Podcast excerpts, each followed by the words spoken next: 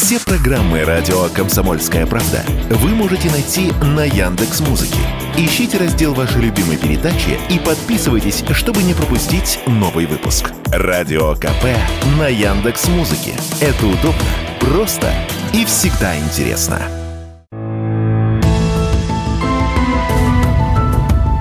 Медсовет.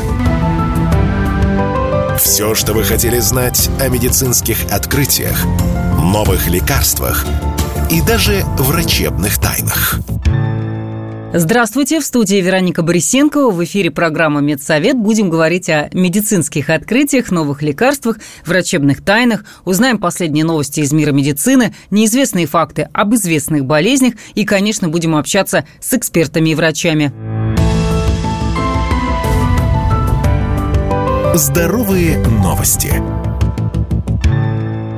Росстат прогнозирует увеличение продолжительности жизни до 84,5 лет в 1945 году. Это оптимистичный вариант. Анализ сделан на основе результатов Всероссийской переписи населения, которая проводилась в 2021 году. Есть и пессимистичный прогноз. По нему ожидаемая продолжительность жизни составит чуть более 77 лет.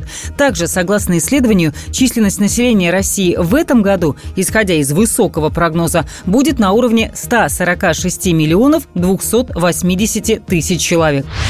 В ОМС включили помощь психолога. Консультации смогут воспользоваться граждане на диспансерном учете, беременные женщины и ветераны. Услугу добавили в программу правительства по госгарантиям бесплатной медпомощи на 24-26 годы. Китайские ученые создали новый, обладающий стопроцентной летальностью штамм коронавируса. Ему дали название GXP2V. Специалисты оценили последствия заражения с помощью эксперимента на мышах, которым внедрили человеческий ген, облегчающий этому штамму доступ в клетки. В течение недели после проникновения вируса в организм все подопытные грызуны скончались. Международные эксперты уже выразили обеспокоенность относительно биобезопасности лаборатории, в которой проводились эксперименты. В Узбекистане создана съедобная трансгенная вакцина от ковида на основе помидоров. Ученые сообщили, что S-белок коронавируса, синтезированный в томате, стимулирует иммунную систему и вызывает производство антител. Клинические испытания планируют завершить до конца года. А еще ученые хотят разработать аналогичные вакцины против дифтерии и сальмонеллеза. Я только спросить. Общаемся с известными медиками, учеными и медэкспертами студии Вероника Борисенкова, программа «Медсовет». Роспотребнадзор в январе сообщил о начале тройной эпидемии в России. Включает она в себя сезонные вирусы, ОРВИ, грипп, ковид. И вот у врачей разное мнение на этот счет. Одни считают, что это серьезная угроза, другие говорят о том, что риск не так уж и высок. Но вот как обстоит ситуация на самом деле? Стоит ли бояться этой самой тройной эпидемии? И что будет, если сразу заболеть и ОРВИ, и гриппом, и ковидом? И вообще возможно ли такое? Обо всем этом спросим сегодня сегодня у кандидата медицинских наук, эксперта по разработке и исследованиям лекарственных препаратов, магистра общественного здоровья, иммунолога Николая Александровича Крючкова. Что это вообще такое за тройная эпидемия к нам пришла? И неужели раньше такого никогда не было? Масс-медиа этот термин попал в осенью 22 года, то есть довольно давно. Тогда как раз обсуждался вопрос, а что, собственно, произойдет, если будет по-прежнему высокая заболеваемость опасной инфекции COVID-19,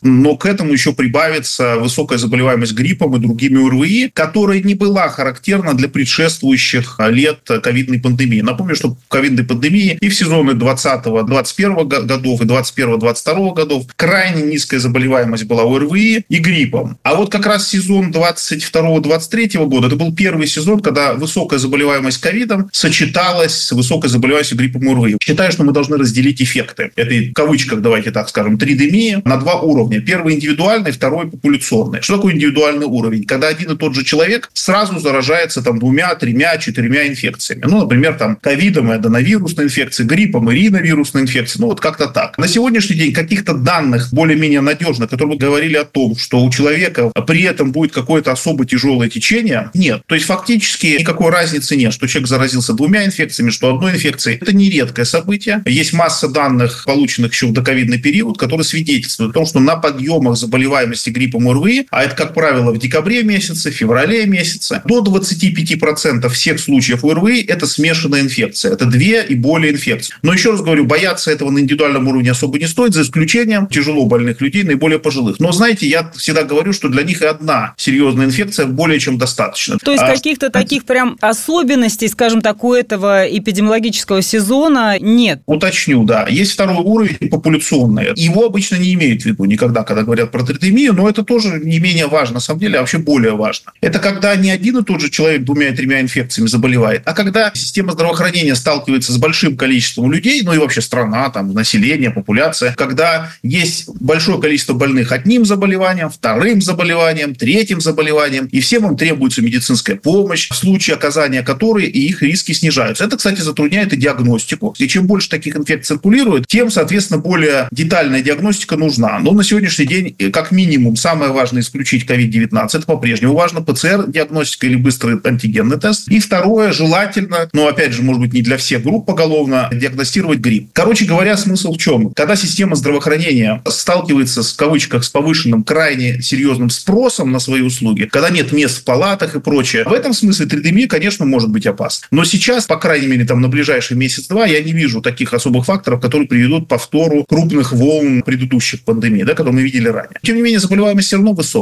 В этом сезоне, конечно, ковида будет не меньше, чем в прошлом сезоне, но вот грипп и ОРВИ, скорее всего, по сезону, с моей точки зрения, должно быть поменьше. Ну вот известно, что грипп и ковид мутируют каждый год. А расскажите об особенностях гриппа и ковида именно в этом сезоне. Я читала о том, что ковид уже не так тяжело переносится, но зато он стал более патогенен и более заразен. Это так? Ну давайте с гриппа начнем. Но если берем именно сезонный грипп, то те штаммы, которые его вызывают, они определяются у нас в северном полушарии потому, что циркулировало в южном полушарии, ну и наоборот. И, соответственно, в этом году определили еще весной, даже там в конце зимы, что, скорее всего, в северном полушарии будет примерно то же самое, что было в сезоне 22-23 года. И, соответственно, больших изменений антигенного состава возбудителей по сравнению с прошлым сезоном 22-23 года не произошло. Это хорошая новость. Что касается гриппа, поэтому я считаю, что этот сезон будет как минимум не тяжелее, чем прошлый, скорее всего, по заболеваемости и по последствиям полегче. Значит, у ковида другая история. Там по-другому происходит изменчивать мутации да, этих вирусов там, и так далее. На текущий момент у нас сборная солянка в России, ну и в мире из разных штаммов. Ну, например, у нас продолжает циркуляция еще возбудителей группы XBB. Далее, значит, у нас, вспомните, Эрис. Эрис появился летом еще прошлого года. И, соответственно, у нас до сих пор остается значительная доля этого Эриса. У нас, конечно, на авансцену теперь вышла пирола, и у нас готовится теперь ее заменить на авансцене, ее прямой потомок этой пиролы GN1. Вот пирола и GN1 – это крайне отличающиеся от всех предыдущих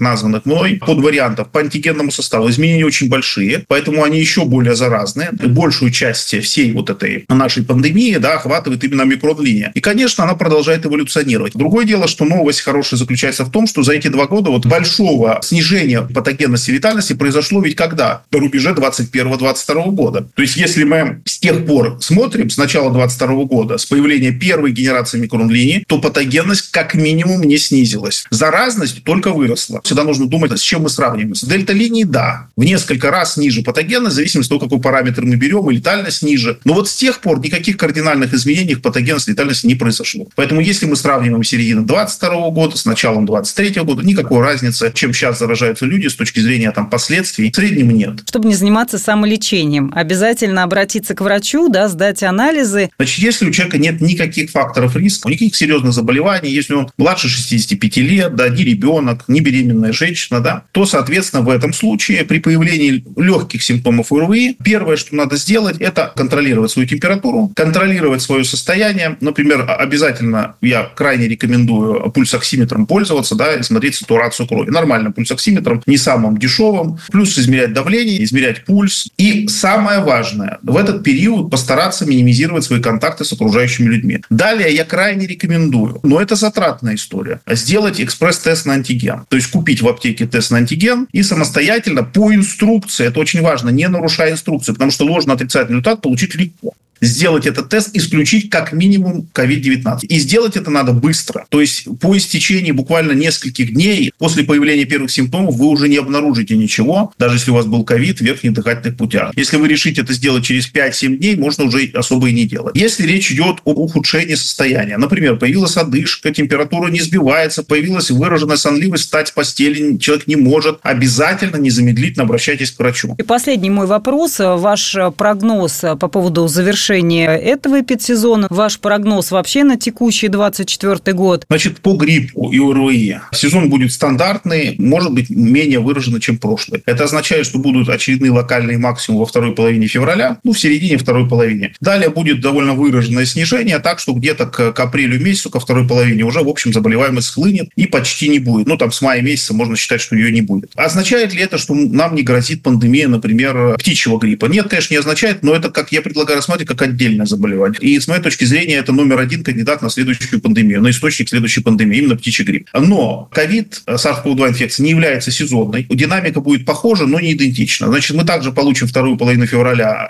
пики заболеваемости. Далее будет э, гораздо более плавное снижение. Заболеваемость не будет нулевой, она будет существенной, но значительно в разы ниже, чем на пиках. Но она все равно сохранится. Летом все будет зависеть уже не от наших мер, поскольку их нет, да, как таковых, от того вообще, что будет с вакцинацией, конечно, массовой, как она будет проводиться или не будет проводиться, и также будет зависеть от того, какой очередной вариант, под вариант выйдет на авансцену. Мы этого не знаем. Прогнозировать это совершенно невозможно, поэтому прогнозы уже на осень, на зиму 24 года, тем более на начало 25 я считаю совершенно бессмысленным. Спасибо вам большое, Николай Александрович. Говорили о том, как проходит эпид-сезон в России, какие прогнозы на этот сезон, какие прогнозы на год и что делать, если все-таки уже приболел, что делать при первых симптомах. Моим гостем был кандидат медицинских наук, эксперт по разработке и исследованиям лекарственных препаратов, магистр общественного здоровья, иммунолог Николай Александрович Крючков. Медсовет. Все, что вы хотели знать о медицинских открытиях, новых лекарствах и даже врачебных тайнах. В эфире программа «Медсовет» в студии Вероника Борисенкова. Говорим о медицинских открытиях, новых лекарствах, врачебных тайнах и в том числе узнаем много интересного из истории медицины. Медицинские истории. Отправляемся в прошлые века, чтобы узнать, как появлялись болезни и лекарства – Кажется, что в мире изучены почти все болезни, но на планете живет тысячи людей, страдающих очень странными заболеваниями, этимология которых врачам не совсем понятна. И многие из этих болезней мы никогда даже не знали. В прошлом выпуске программы я рассказывала о синдроме чужой руки, болезни Маргелонов и фибродисплазии или каменном человеке. Сегодня продолжу о других, не менее необычных и редких. Синдром Алисы в стране чудес. Людям с таким расстройством предметы вокруг кажутся намного больше или меньше, чем они есть на самом деле. Например, собаки в их глазах могут выглядеть размером в мышь, а крохотные жучки – как огромные здания. Кстати, нечто похожее происходит с людьми под воздействием наркотических препаратов. Синдром Алисы в стране чудес – это временное состояние. Иногда его признаки могут проявляться на фоне приступов мигрени, но чаще всего, когда человек пребывает на грани сна.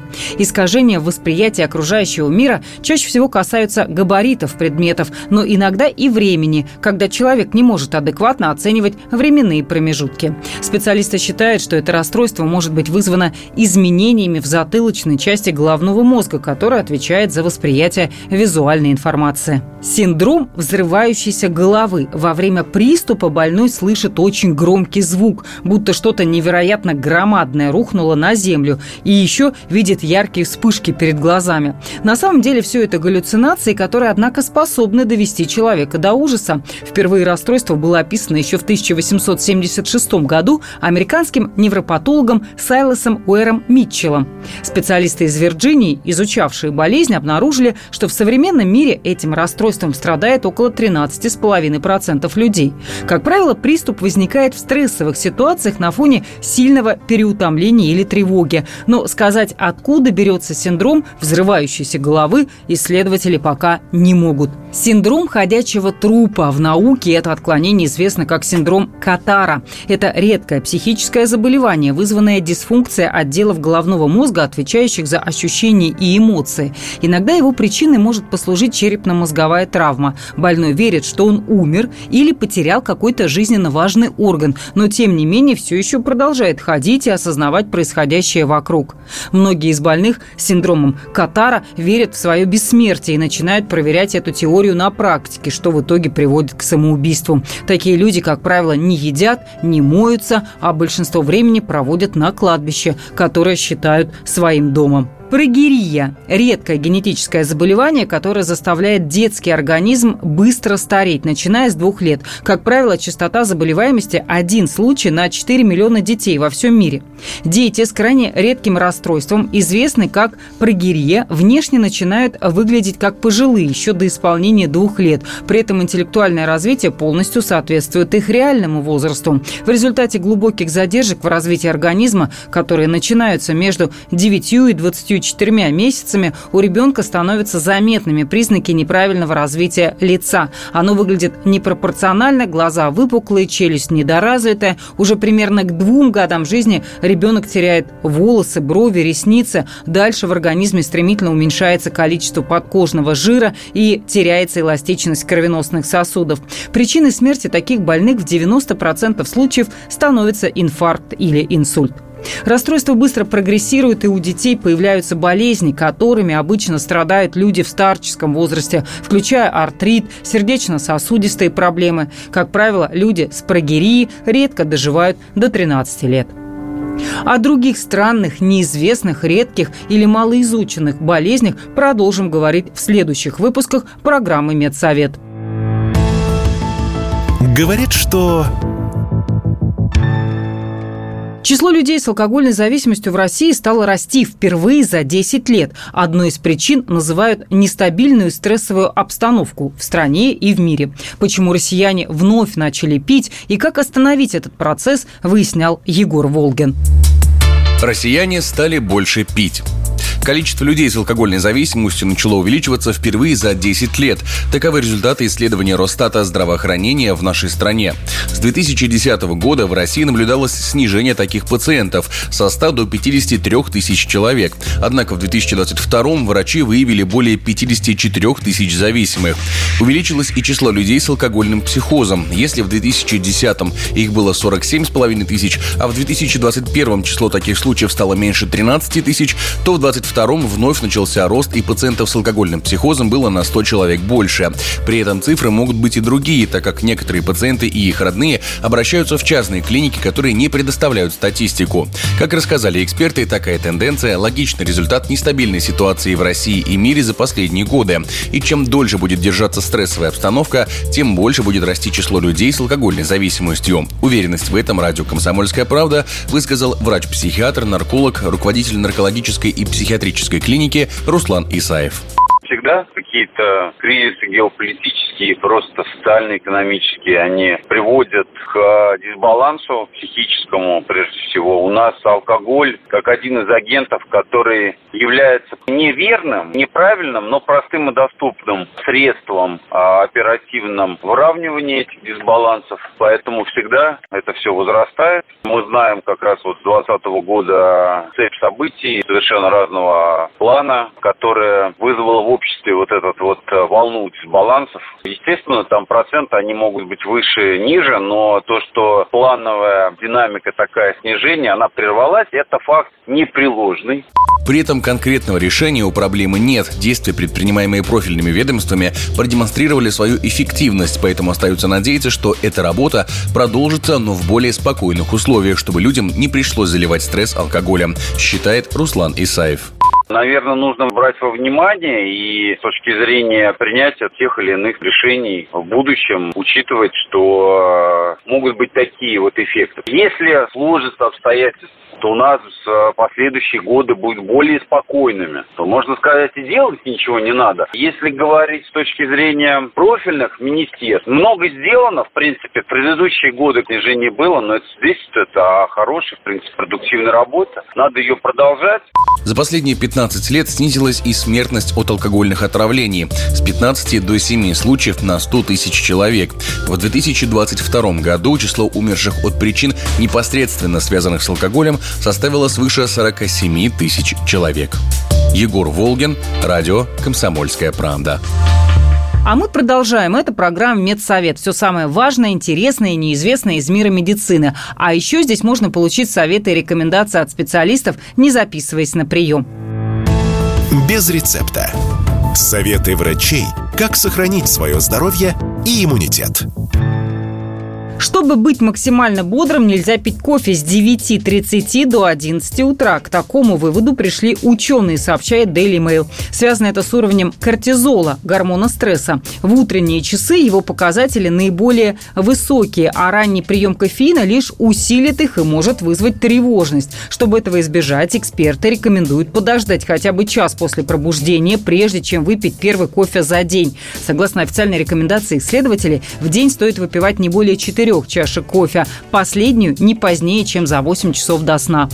Ученые вновь напоминают о полезных свойствах лимона. Например, чтобы избавиться от зубного налета, можно два раза в неделю чистить зубы соком зеленого лимона или грейпфрута. А чтобы придать блеск потускневшим волосам, ополаскивайте их водой, в которую добавлен лимонный сок. Если потереть кожурой с мякотью ногти, лимон не только укрепит их, но и отбелит, а еще придаст блеск. Поможет цитрусовый и от простуды, и боли в горле. В этом случае приготовьте себе чашку горячей воды с лимоном и к этому питью можно добавить мед по вкусу. Вода из пластиковых бутылок вредит здоровью. Как подсчитали химики из Колумбийского университета, в литровой бутылке может в среднем содержаться около 240 тысяч пластиковых частиц длиной менее микрометра, то есть одной тысячной миллиметра. Ранее учитывали только микропластик. Это частицы до 500 микрометров. С новыми данными выяснилось, что содержание пластика может быть в сто раз больше, чем было известно прежде. Такой пластик может попадать в клетки и кровь человека, в том числе через плаценту и в тело новорожденных. Ученые раскрыли пользу дополнительного сна в выходные. Оказалось, что он способен снизить вероятность сердечного приступа и других сердечно-сосудистых заболеваний. Людям было достаточно поспать пару лишних часов в субботу или воскресенье, и риск сердечного приступа снижался на 63%. Так что иногда стоит побаловать себя в выходные и хорошо отоспаться. С вами была программа «Медсовет» Вероника Борисенкова. Не болейте и будьте здоровы!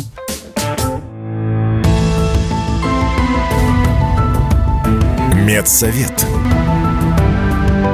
Все, что вы хотели знать о медицинских открытиях, новых лекарствах и даже врачебных тайнах –